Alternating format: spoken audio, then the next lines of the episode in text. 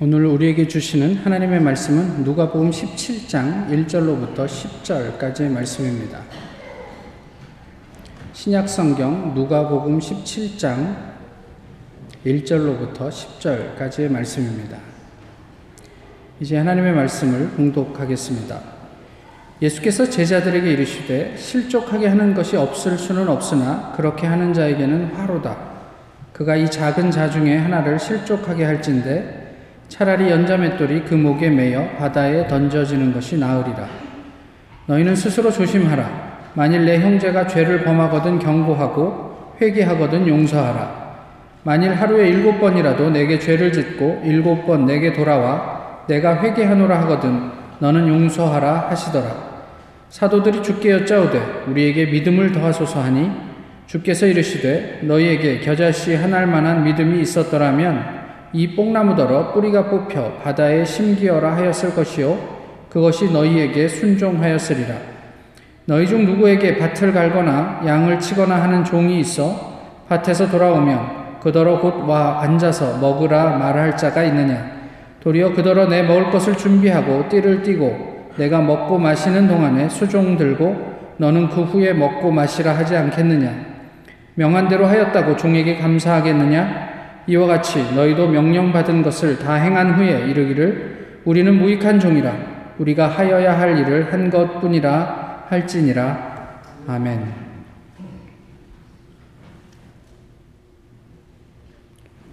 어, 여러분의 기도 덕에 무고하게 말레이시아에 잘 다녀왔습니다. 어, 적도에 가까운 지방이라 모기가 문제가 되지 않을까 싶어서 어, 잘 때 틀어놓고 잘 수 있는 모기약을 준비해 갔습니다. 막상 가보니까 전혀 쓸데가 없더라고요. 뭐 도시 지역에 있는 경우에는 뭐 어디든 그렇게 신경 쓸 일이 없었던 것 같습니다. 오히려 아, 서울에 돌아와서 본가에서 이틀 머물면서 첫날 모기한테 엄청 물렸습니다. 그래서 말레이시아에서 쓰려고 준비해 갔던 모기약을 서울에서 찾아 켜고 다시 잠을 청하게 되었죠. 티벳 속담에 이런 말이 있습니다. 걱정을 해서 걱정이 없어지면 걱정이 없겠네. 이처럼 우리가 예상하지 못하고 또 통제할 수 없는 상황은 우리 주변에 넘쳐납니다. 걱정한다고 해결될 일이 아니죠. 오늘 본문 가운데 어, 제자들의 마음을 잘 표현해주고 있는 어, 내용이 바로 이와 어, 비슷한 내용입니다. 오늘 본문 11절을 참고해서 보시면요. 아, 오늘의 말씀은 예수님께서 마지막으로 예수 예루살렘에 올라가시기 전에 하신 말씀입니다. 이전까지는 제자들을 포함해서 예수님 주변에 모여든 무리들에게 신앙의 의미가 무엇인지, 어, 그 복음의 본질이 무엇인지, 뭐 이런 것들을 다양한 내용으로 말씀하셨다면 오늘 본문은 제자들에게만 따로 말씀하신 내용입니다. 어떻게 보면 목회의 관점에서 제자들에게 이제 마지막으로 목회는 이러한 마음으로 이러한 태도를 가지고 하는 것이야 라고 말씀하신 내용을 담고 있습니다. 오늘 본문에서 제자들에게 하신 아주 중요한 두 가지 이야기가 무엇이냐면 실족에 관한 이야기예요. 그리고 다른 하나는 용서에 관한 이야기입니다. 사실 이 두 가지 내용이 뭐 연결되는 부분들은 없습니다. 그리고 그 다음에 제자들의 반응이나 예수님께서 마지막으로 말씀하신 것들이 어쩌면 파편적인 것처럼 보여지긴 하지만 이 모든 내용이 하나의 일관된 흐름 속에서 흘러가고 있다라는 점을 감안해야만 오늘 본문 전체를 저희가 제대로 이해할 수가 있습니다.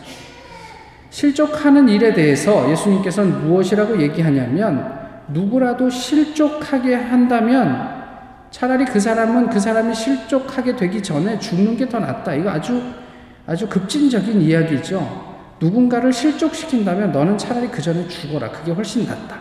뭐 이런 이야기예요. 사실 이 이야기에서 저촉받지 않을 수 있는 사람이 누가 있습니까? 저희 가운데? 저희가 삶을 살아오면서 본의였든 아니면 본의가 아니었든 얼마나 많은 사람들이 저희 때문에 실족하고 상처를 받고 그랬습니까? 그렇게 생각하면 저희가 목숨이 10개라도 부족하지 않을까 싶습니다. 어쩌면 교회의 지도자들을 위시한 하나님 나라 백성들의 책임의 엄중함을 예수님께서 하신 말씀이라고 이야기할 수 있지만 굳이 그 엄중함을 강조하기 위해서 차라리 죽는 게 낫다라고까지 어, 레디칼하게 이야기하실 필요가 있었을까 싶기도 합니다. 용서에 대해서는 더더군다나 저희가 조금 이해하기가 어렵고 부담스러운 대목입니다.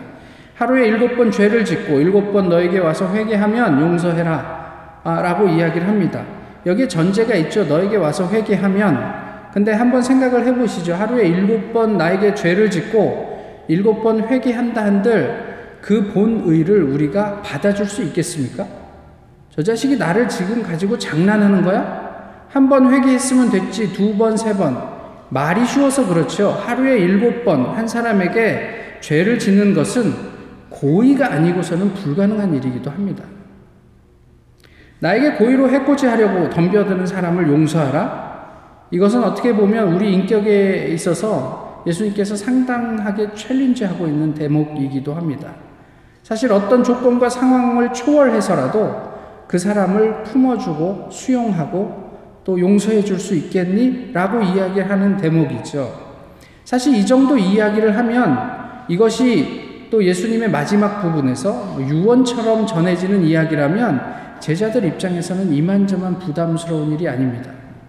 또 하나 예수님께서 1절을 시작하면서 어, 그 이런 전제를 달고 있잖아요. 사람을 실족하게 하는 일이 없을 수는 없으되 실족하게 하는 그 사람에게는 화로다 이렇게 얘기를 하세요. 사실 실족하게 하는 일이 없을 수 없다라는 것은 이것 자체가 불가능한 일이라는 걸 예수님께서 너무 잘 알고 계시다라는 이야기입니다. 그렇다면 예수님은 왜 이 불가능한 일을 제자들에게 굳이 이렇게 부담을 줘가면서까지 말씀을 하셨을까 싶습니다. 이러한 부담과 근심, 이것이 제자들에게 그대로 전해지죠. 그리고 그 부담을 안고 제자들의 입에서 나온 말이 본문 5절에 우리에게 믿음을 더해 주십시오 라고 하는 말입니다.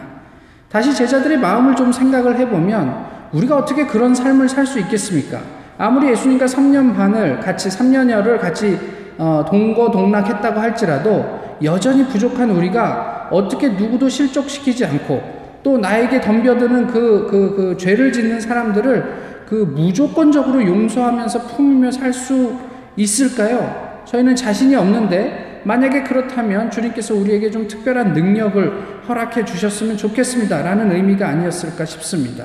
이것이 우리에게 믿음을 더해 주십시오. 라는 말의 의미입니다. 이에 대해서 예수님이 뭐라고 대답을 하시죠? 뭐, 그, 겨자씨 이야기를 하시는데 그것을 정리해서 쉽게 이야기를 하면 걱정하지 마. 너희에게 이미 믿음이 있어. 그리고 너희는 그렇게 살 수 있을 거야. 이렇게 하신 말씀이에요. 그리고 마지막에 7절에서 10절을 좀 유념해 줄 수 있겠니? 라고 말씀하시는 거예요. 7절에서 10절은 무엇이죠? 밭에서 하루 종일 일하고 돌아온 종이 마침 식사 시간에, 주인의 식사 시간에 맞춰서 집에 들어오게 되었는데요. 이제 내가 하루 종일 너무 곤하고 힘들게 일하고 왔으니 주님, 그 주인님 겸상합시다. 이거는 불가능하다는 얘기예요. 그 주인의 식사 시간에 맞춰서 들어왔으면 속으로 무슨 생각을 하든지 간에 주인의 식사 시중을 들어야 하고 식사 주인이 식사를 다 마친 다음에야 자기의 차례가 돌아오지 않겠느냐. 그렇다고 마음 좋은 주인이 야 너는 하루 종일 일하고 와서 내 식사 시중까지 들었구나 애썼다 라는 말에 아 그럼요 제가 그런 칭찬 받아 마땅하죠 라고 할 수 없다는 얘기예요. 무엇이라고 얘기하냐면 나는 무익한 종입니다. 그저 종이기 때문에 내가 해야 할 일을 한 것 뿐입니다. 이것은 어떤 칭찬을 받아야 할 일도 주목을 받아야 할 일도 아닙니다. 라고 얘기할 수밖에 없지 않겠느냐. 예수님께서 제자들에게 하신 말씀은 바로 이 점이 우리가 목회를 하고 너희가 앞으로 사역을 할 때, 교회를 이루어갈 때 가장 중요하게 마음에 담고 있어야 하는 내용이다. 라고 하신 말씀이란 말이죠. 제가 15년째 샴페인에 살고 있으면서 그래도 그 어간에 아, 여러 차례 이렇게 다른 교회 청빙을 받을 기회들이 있었습니다. 한 번은 메디슨에 담임 목사 청빙 때문에 인터뷰를 하러 다녀온 적이 있었는데요. 1박 2일로 왔다 가래요. 제가 담임 목사 인터뷰하는데 1박 2일 하는 경우는 처음 본 것 같아요. 뭐 보통 주일날 한번 와서 설교를 해라 뭐 이런 경우는 봤어도요. 1박 2일 동안 하루는 뭐 노회 그 임원들하고 인터뷰를 해야 되고 또 하루는 교회 청빙위원들하고 인터뷰를 해야 되고 뭐 이런 이런 일정들을 저에게 보내와서 제가 1박 2일은 바빠서 못 간다. 그랬더니 그러면 토요일 날만 와라. 근데 이제 아시지만 메디슨까지 뭐 적어도 한 4시간 반 새벽같이 출발해서 하루 종일 인터뷰를 하고 저녁 늦게 돌아오는 일정으로 다녀왔습니다. 근데 제가 평소에 담임 목사를 청빙하는 교회들이 청빙하는 내용들과 어, 관련해서 좀 생각하는 바가 있었고요. 또 그날 갔는데 좀 제 마음에 좀 이렇게 좀 이렇게 자극하는 어떤 그 상황들이 좀 있어서 어, 이런 이야기를 좀 나누었습니다. 이렇게 목사 오라 가라 해서 청빙 어, 인터뷰 하시면 더 좋습니까? 어, 그래 봐야 지난 교회 역사 속에 별 볼 일 없는 거 이미 다 알고 계시지 않습니까? 그러니까 차라리 그냥 제비를 뽑으시는 게 어떠십니까? 어, 그냥 하나님께 한번 맡겨보시면 어떨까요? 교회 광고하고 사람들이 100명이 모이든 200명이 모이든 그 사람 중에 제비를 뽑아보면 그게 이렇게 청빙하는 것보다 더 안 좋을 거라고 생각을 하시나요? 그게 부담스러우시면 한 10명만 추리시죠. 그리고 10명 중에 제비를 한번 뽑아보시면 교인들한테 광고하고 한 한 달여 시간을 주고 함께 기도하고 그리고 공동의회를 소집해서 그 공동의회 석상에서 제비를 뽑으시면 이것보다 못하지는 않을 것 같은데 어떻게 생각하십니까? 뭐 대답은 안 하셨는데 표정으로는 별로 그렇게 썩 유쾌하지는 않으셨습니다. 여러분 무엇이 믿음이라고 생각하십니까? 예전에 제가 나누었지만 믿음의 반대말이 무엇이라고요? 불신? 의심? 믿음의 반대말이 뭐라고 제가 말씀드렸냐면 믿습니다. 확실히 믿습니다. 이겁니다. 너무 안 믿어지니까 믿습니다. 예수님이 말씀하신 오늘 본문을 통해서 말씀하신 믿음은 이런 겁니다. 있으면 있고 없으면 없는 것이다. 겨자씨 하나일 만한 믿음이 얼만큼입니까? 우리의 눈꽃만큼한 믿음이잖아요. 그 정도의 믿음도 없이 이 자리에 나와서 하나님 예배하실 수 있겠어요? 겨자씨 하나일 만한 믿음이 없어서 너네가 산을 못 옮기는구나. 예수님께서 이런 말씀을 하신 게 아니고 예수님께서 부탁하신 말씀에 부담을 안고 주님 우리에게 특별한 믿음을 더해 주십시오라고 이야기하는 제자들에게 아니 너에겐 이미 믿음이 있어. 그 정도의 믿음이면 이 뽕나무더러 옮겨서 바다에 심기우라 명령하면 그 뽕나무가 그렇게 순종할 거야 라고 이야기하시는 거예요. 예수님이 하신 믿음은 그런 이야기입니다. 그리고 그 믿음은 우리 사람에게 근거가 있는 것이 아니기 때문에 나 자신, 그러니까 그것이 나의 신체가 되었던 삶이 되었던 소유가 되었던 하나님께 던지는 것, 그것이 믿음이라고 말씀하세요. 다시요. 뽕나무가 지금 여기에 심겨져 있는데 이것이 뽑혀서 바다에 심겨라. 이것은 내가 가진 능력으로 할 수 있는 일이 아닙니다.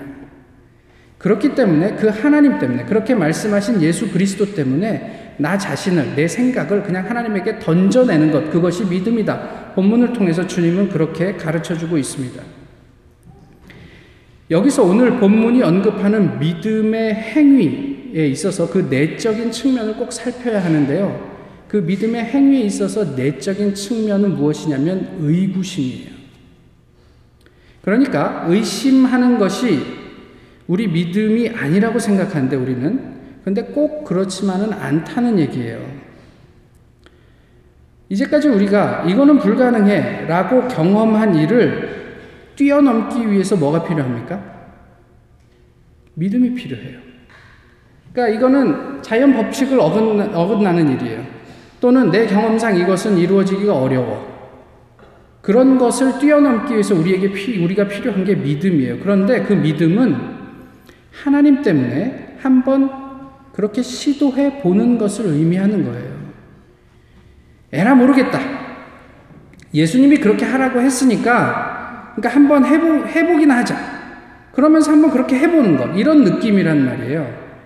중요한 것은 이러한 경험이 축적되면서 우리 내면의 의구심은 조금씩 줄어드는 쪽으로 움직여 간다라는 게 중요한 거죠. 이게 충분히 축적이 되고 채워지면 그 다음에는 크게 뭐 이렇게 뭐 부담 갖거나 의심할 것 없이 이제까지 하나님께서 그렇게 일해 오셨으니 앞으로도 일하시겠지 하면서 우리가 우리의 삶을 그쪽으로 던져 드릴 수 있다라는 것을 의미하는 거예요. 문제는 뭔지 아세요? 문제는 내 경험 때문에 아니 이거는 자연 법칙에 어긋나는 일이야 라는 생각 때문에 우리가 예수님께서 하신 그 말씀을 시도조차 해보지 않는 데 있습니다. 제가 청년들에게 가끔 질문하는 게 이런 거죠. 당신 병을 고치는 능력 있습니까? 그러면 다 없다 그래요. 왜 없다고 생각합니까? 이유가 없어요. 한 번도 해보지 않고 자기에겐 그런 능력이 없대요. 예수님께서 병 고치는 자를, 병, 병이 있는 자를 위해서 기도하라. 그러면 하나님께서 그 기도를 들어주실 것이다. 라고 했으면 한번 해보기는 해야죠. 해보고, 해보고, 또 해보고, 또 해봐도 안 나. 아, 그러면 나한테는 이 은사는 없나 보다. 이렇게 확인할 수는 있지만, 자신 없으니까, 아, 이거 괜히 또, 너무 이렇게 그냥 그, 그 광신도 취급받는 거 아니야? 이런 어떤 자격지심 때문에 뭐 기도하지 않고 나에게는 그런 능력이 없겠지라고 생각하는 것은 믿음과는 좀 다른 이야기란 말이에요. 믿음은 순도 100%의 확신을 의미하지 않습니다. 하나님의 말씀이 내 경험을 압도하는 것이 믿음입니다. 나는 이해하지 못하는데 도저히 나는 그렇게 살아보지 않았는데 하나님의 말씀이 나를 압도해서 내가 한번 그렇게 살아보고 싶은 마음이 생겼어요. 그리고 그렇게 한번 살아보는 거예요. 그래서 말씀하신 대로 한번 살아보는 것, 그것을 예수님께서는 보통 믿음이라고 말씀하십니다. 그런데 그렇게 살아보면 어떤 일이 생기죠? 내가 평소에 불가능하다고 생각했던 일이 실현되는 경우가 생겨요.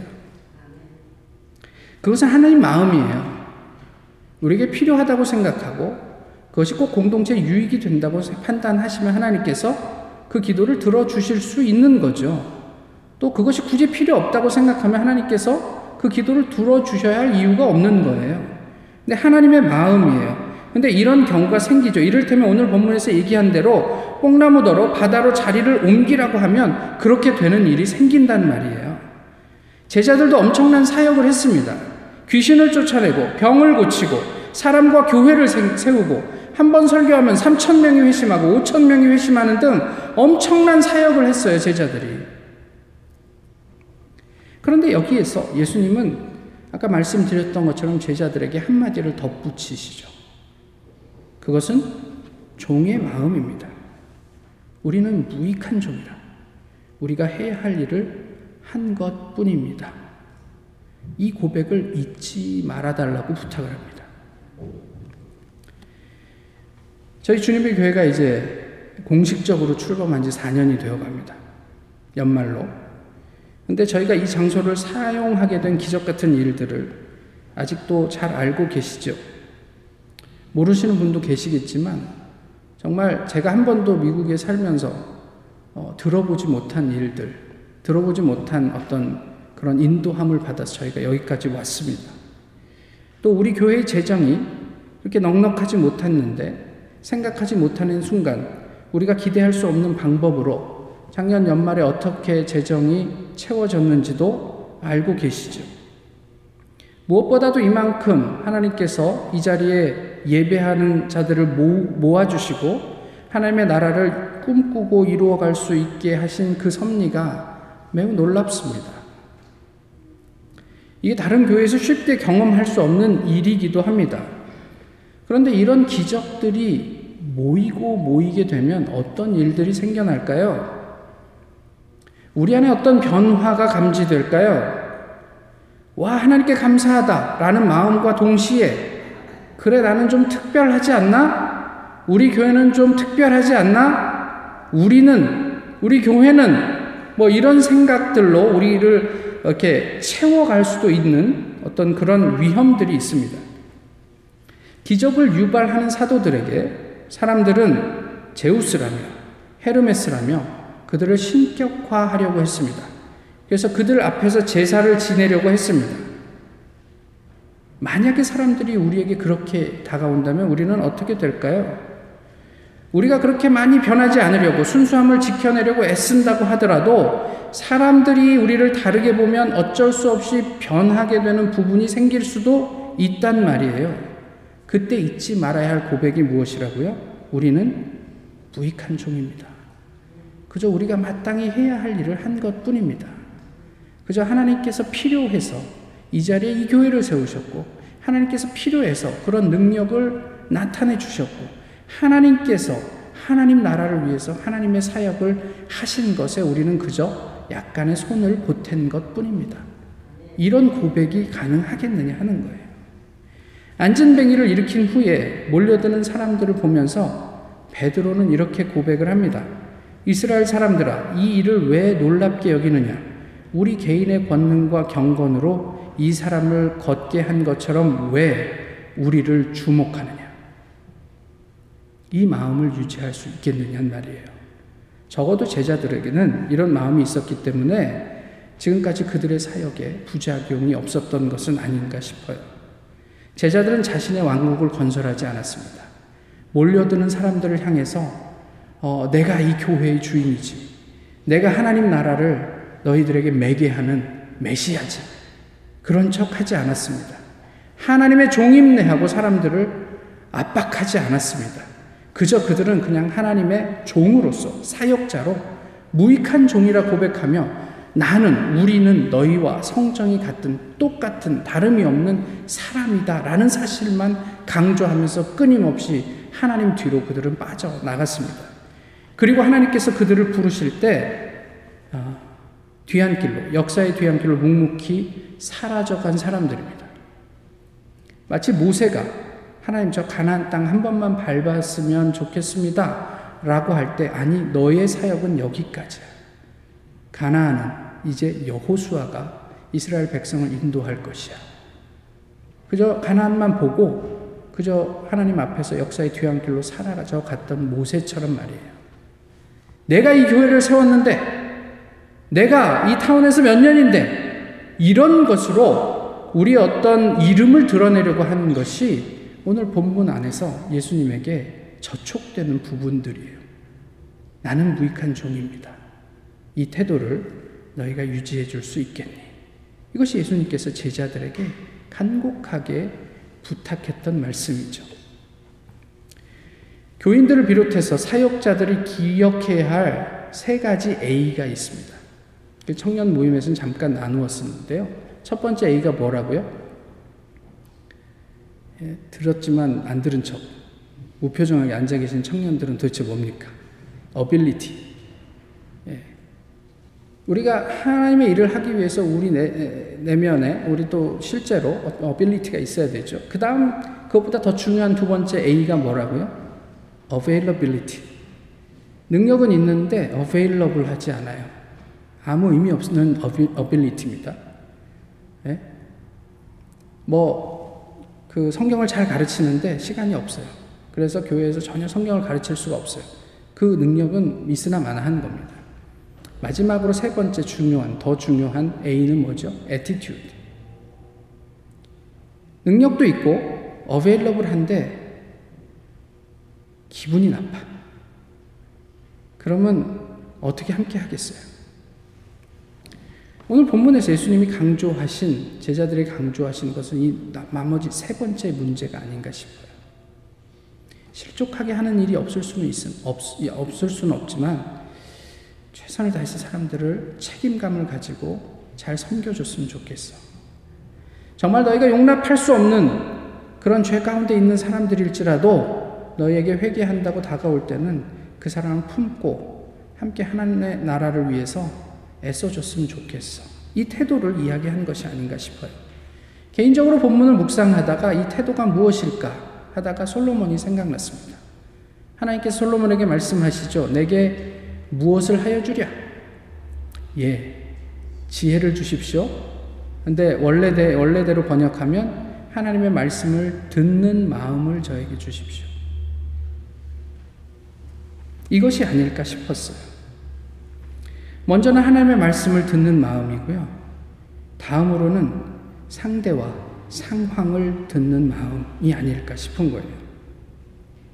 우리 주변에 있는 사람들에게 열린 마음으로 그들을 충분히 들어주고자 하는 마음이 있다면 실족하는 일은 훨씬 줄어들지 않을까요? 만약에 이런 마음이 있다면 나에게 죄 짓는 사람들의 동기를 우리가 알게 되고 듣게 되고 그렇게 알면 아는 만큼 우리가 당하는 마음도 조금 달라질 수 있지 않을까요? 우리에게 믿음을 더하소서. 이것은 처음에는 제자들이 예수님께서 부탁하신 그 부탁의 부담을 가지고 하나님 우리는 이 일을 감당하기에는 턱없이 부족한 사람들입니다. 그러니까 예수님에게서 비롯되는 특별한 믿음, 다시 얘기하면 어떤 능력을 우리에게 허락해 주셔서 우리가 이것을 감당할 수 있게 해 주십시오. 라는 부탁이었을 거예요. 그런데 그 이면에 동시에 다른 의미로는 사람에 대한 믿음을 갖게 해 주십시오라는 의미가 되지 않았을까 싶기도 해요. 듣는 마음, 다시 이야기하면 예수 그리스도의 심장으로 사람을 대하면서 결국에는 그 사람을 이해하게 되고 변화할 수 있는 가능성에 대한 믿음을 우리에게 허락해 주십시오. 어쩌면 오늘 본문을 보는 우리에게 가장 필요한 믿음이 아닐까 싶어요. 교회가 어려워져 가지만 그 안에서 하나님의 역사 가운데 그 교회를 새롭게 하실 것이라는 믿음. 사람들 때문에 마음이 상하고 또 어려움이 있지만 그러나 그럼에도 불구하고 나를 변화시킨 하나님께서 저 사람도 변화시키시겠지 하는 믿음, 나를 통해서 주님, 우리에게 그 믿음을 더해 주십시오. 이 기도가 오늘 우리에게 가장 필요한 것이 아닐까 싶습니다. 오늘은 종교개혁 500, 종교개혁을 기념하는 502번째 주일입니다. 종교개혁의 근본 정신이 무엇입니까? 교회는 끊임없이 개혁되어야 한다입니다. 어, 저희 교회를 비롯해서 많은 교회들, 특별히 한국의 교회들이 개혁되고 있습니까? 아시는 것처럼 최근에 저희 교단에서 음, 한 대형 교회 세습을 총회가 사실상 인정하는 결정을 했습니다. 사실 부끄러운 이야기지만 그런데 이 결정 이후에 어떤 일이 일어나고 있는지 아세요? 그동안 눈치만 보고 있던 많은 교회들이 그럼 우리도 세습할게. 이러기 시작했어요. 이제까지 말을 못하고 저 결정이 어떻게 나는지만 지켜보고 있었던 거예요. 그런데 사실상 인정해 주니까 우리도 불가피한 이러이러한 이유 때문에 내 아들이 이 교회를 물려받을 수밖에 없게 되었습니다. 이것은 영광의 길이 아니라 고난과 십자가의 길입니다. 뭐 이렇게 이야기하면서 세습을 공공연하게 천명하는 교회들이 늘어나고 있습니다. 한 6년 전에 어떤 목사님께서 쓰신 글인데요. 한국 교회는 이렇게 변해야 한다. 종교개혁과 관련해서 이런 이야기들을 했습니다. 그 가운데 네 가지를 언급하고 있는데요. 하나는 한국교회는 그릇된 이신칭의 교리를 수정해야 한다. 한국교회는 그릇된 예정론을 교정해야 한다. 한국교회는 하나님 나라 복음을 부활시켜야 한다. 한국교회는 교회론에 대해 총체적으로 점검해야 한다. 이 네 가지를 이야기했습니다. 결국 한국교회 안에 아주 이신칭의가 오해되고 또 잘못 적용되고 있다라고 이야기를 하는 것이고 한국 교회의 칼빈의 예정론이 굉장히 왜곡되어 있다라는 말을 하고 있는 것이고 또 한국 교회에 하나님 나라 복음이 없다라고 얘기를 하는 것이고 또 한국 교회 교회로는 굉장히 문제가 많다라는 이야기를 하고 있는 거예요. 그런데 이런 교리를 바로 잡으면 교회가 좋아질까요? 이신칭의 의미는 이런 것입니다. 잘 가르치고 교회로는 이런 것입니다. 잘 교육하고 뭐, 그 다음에 뭐, 예정론은 이런 것입니다. 라고 우리가 알게 되면 교회가 저절로 좋아질까요? 정말 우리의 어떤 삶과 사고의 근저에 오늘 예수님께서 부탁하신 나는 하나님의 종으로 그저 해야 할 일을 묵묵히 사역할 뿐이다. 이 마음이 없어진 것이 더 근본적인 문제는 아닐까 싶은 거예요. 오늘 본문 7절에서 10절을 망각하기 때문에 나, 곧 사람이 드러납니다. 소위 말해 인기 목사가 생기고 그 목사 주변으로 사람들이 모여들고 그 목사를 추앙하고 신격화하고 그래서 사유하고 그래서 교회가 드러나고 건물이 보이고 또 세력이 구축되고 정치가 횡행하고 권력이 힘을 쓰게 되는 것은 아닌지 모르겠어요. 7절과 10절을 제대로 지켜내지 못하면 그 어느 교회의 사역이라도 의미가 없습니다. 내가 그 교회에 가서 교인이 이렇게 늘어났지. 그러면 의미 없습니다. 내가 교회에 부임해서 이 교회가 이렇게 번듯하게 건축될 수 있었지. 그것이 무슨 의미가 있습니까? 하나님 앞에. 내가 정치적으로 힘이 있어서 이 교회에 많은 유익이 있었지. 나는 누구도 알고 누구도 알아. 내가 이런 세력을 가지고 있는 사람이야. 도대체 그것이 하나님 나라와 무슨 상관이 있습니까? 하나님이 이루신 일입니다. 모든 것이 하나님이 이루신 일입니다. 마땅히 하나님에게 돌아가야 할 영광을 내가 사람이 가로채는 일이 없기를 바랄 뿐입니다. 하나님의 사역을 하면서 걱정하지 마십시오. 이미 예수님께서 선언하신 대로 우리는 그 사역을 능히 감당할 만한 충분한 믿음을 가지고 있는 사람들입니다. 또 하나님께서 섭리하신 우리 개인의 삶을 살아가면서 걱정하지 마십시오. 겨자씨 하나할 만한 믿음으로 하나님의 말씀을 살아보시란 말이에요. 하나님께서 우리로 하여금 성령님의 능력을 살게 하실 것입니다. 우리의 믿음의 시도가 하나님의 나라를 이루고 그 나라를 살게 할 것입니다. 다만, 내가 한 것이 아니라는 그 사실 하나만 잊지 마십시오. 이것은 모두 하나님의 은혜였습니다. 우리는 그저 하나님의 사역을 조금 거들었을 뿐입니다. 종교개혁자들의 외침대로 솔라 스크립투라, 솔라 피데, 솔라 그라치아 오직 성경으로, 오직 믿음으로, 오직 은혜로 우리는 살 뿐입니다. 하나님의 은혜로 산다면 걱정이 없겠네. 이것이 우리의 고백이 될 수 있을까요? 기도하겠습니다. 좋으신 주님, 오늘도 저희 함께 모여서 주님을 예배하게 하심을 감사합니다. 주님께서 우리에게 가르쳐 주신 대로 하나님의 백성으로 넉넉히 감당해야 할 사역을 두려움 없이 감당하도록 인도해 주옵소서. 우리에게 이미 허락된 주님의 은혜 가운데 믿음으로 하나님의 말씀을 살아내는데 부족함이 없게 인도해 주시고 그 안에서 하나님의 능력을 경험하며 세상 가운데 온전한 하나님의 백성으로 자리할 수 있도록 인도해 주시옵소서. 그리고 저희는 저희의 삶을 돌아보며 하나님께 이렇게 고백할 수 있기를 소망합니다. 우리는 무익한 종입니다. 그저 우리가 해야 할 일을 했을 뿐입니다. 저희의 평생이 하나님의 은혜였습니다.